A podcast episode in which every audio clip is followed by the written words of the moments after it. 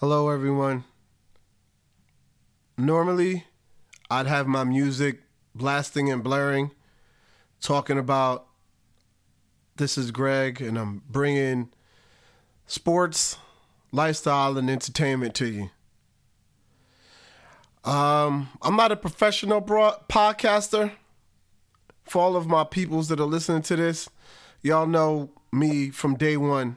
I've always loved to talk about, watch, discuss, debate, so on and so forth about sports.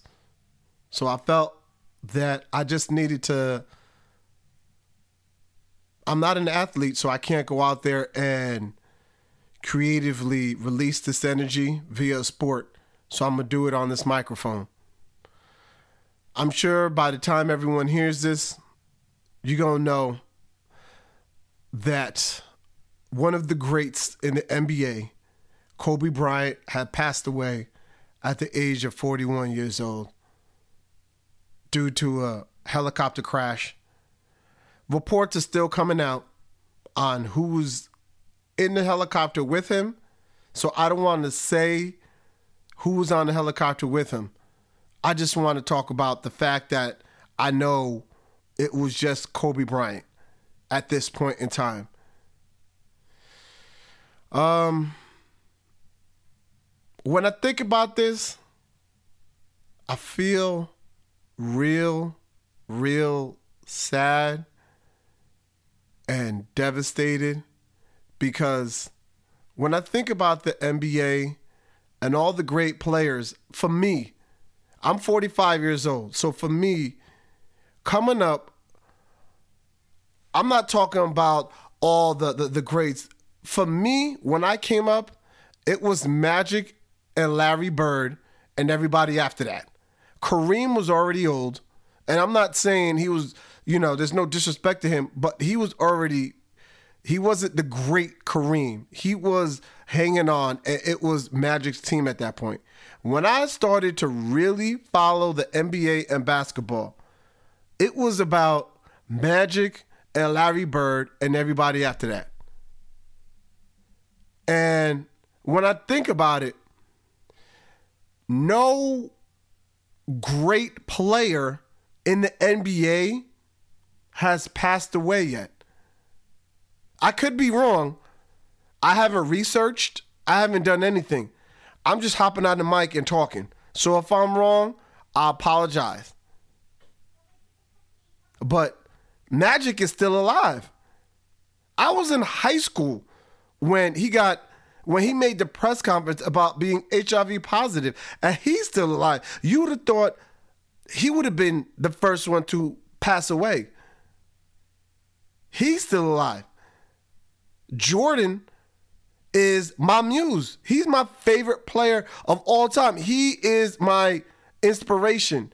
He's still alive.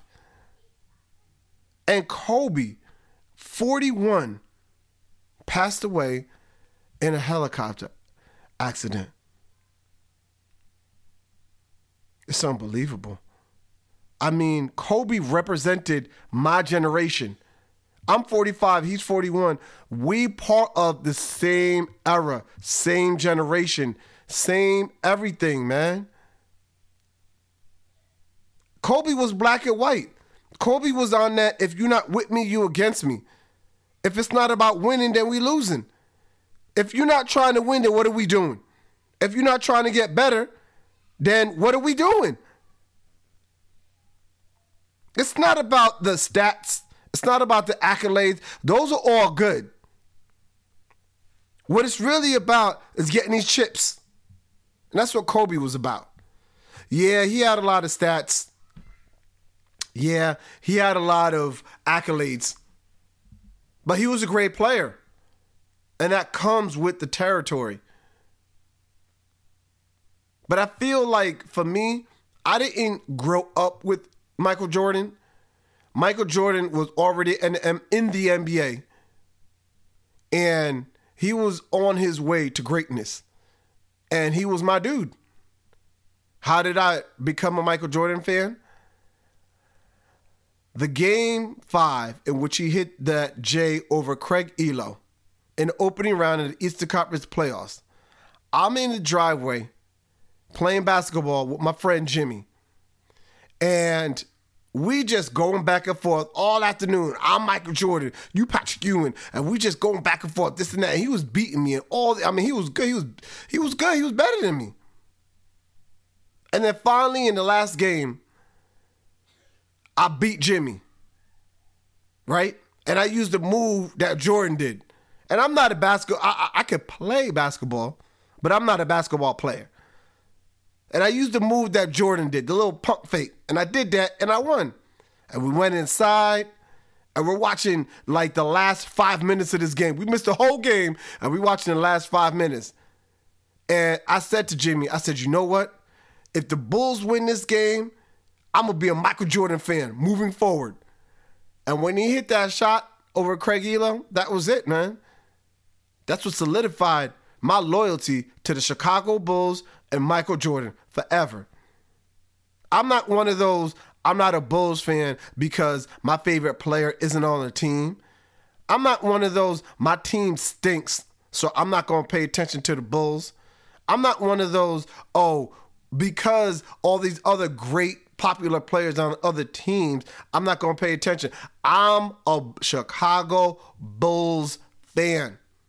I'm an NBA fan, so I'm gonna pay attention to everybody else. But in the end, I want to know what Lauri Markkanen is doing, what Zach LaVine is doing, what Coby White is doing. But getting back to Kobe, he was part of my generation, and that I grew up with him, and that when he got into the NBA, it was like, yo, I'm in college. You should be in college. We was like the same age. It was almost like, granted, yeah, it's four year difference, but it was like he was. It's like you grew up with him. The mistakes he was making, the playoff game against Utah, where he kept taking all them shots, dribbling the ball off his foot out of bounds, air ball three to lose. But the one thing that I really and I'm not a Kobe on the court. I wasn't a Kobe fan because I hated he wasn't a bull. But what I hate, what I loved about Kobe Bryant was his passion and his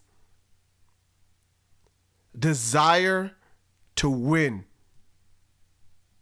at all costs. Why do we play the game? We play the game to win. One thing that really stood out to me, and it was so unimportant in the game, but it meant everything. When the Celtics were playing the Lakers, and it was the second go round, not the first go around, it was the second go around.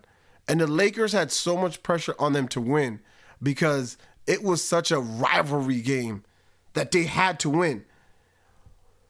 I don't know, I forgot what game it was, but it was a play in which a, the Lakers, Andrew Bynum was taking a free throw. He misses the free throw, and the ball ricochets like it's going to go out of bounds. It bounces off the ground, and two players are in front of Kobe, kind of trying to like hold him back so the ball could go out of bounds and it could be Celtic ball. Kobe kind of wrestles his way through both players, saves the ball, and at this point the Lakers are losing. Save the ball, throw it back into Andrew Bynum, who gets that pass and jams it in. And they wound up winning that game in the series. But that play told me everything that I needed to know about Kobe Bryant. It was at a point where they were losing and they weren't favored to win.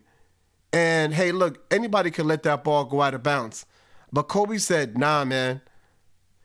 Each heartbeat, each breath that you take on the court, if you're not efforting to make a winning play, you're a part of losing. And I said, wow. It was a dunk, but for me, I knew what that dunk meant and what it meant to the Lakers. Each and every play, each and every step, each and every heartbeat, we move as one.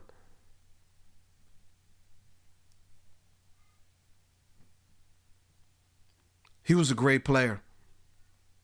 He was a very great player. He made some mistakes in his career, but that's not what we should be focusing or talking about right now. I think he elevated the game. A lot of people got mad at him when he signed a $100 million deal with the Lakers and the Lakers weren't good.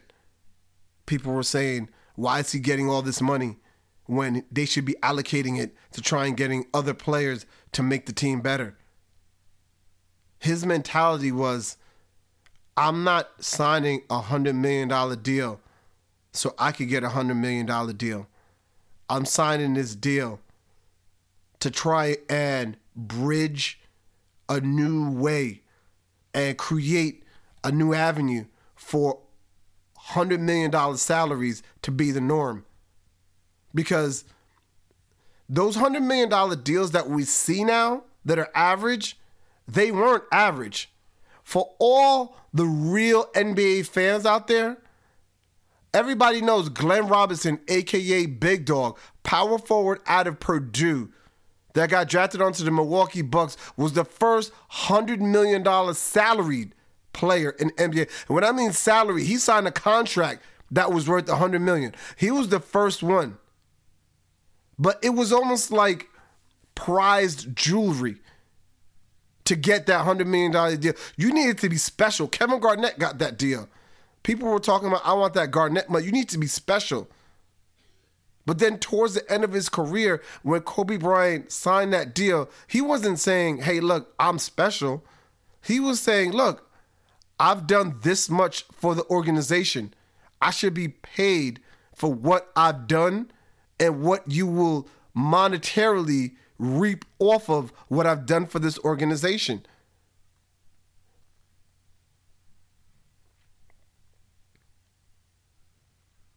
I know for me, when I hear about his work ethic, me, I'm all about discipline. For me, I completely, I'm in that Kobe era, man. It's, it, it, I'm beginning to understand there is a gray. Not everything is black and white. There is a gray area.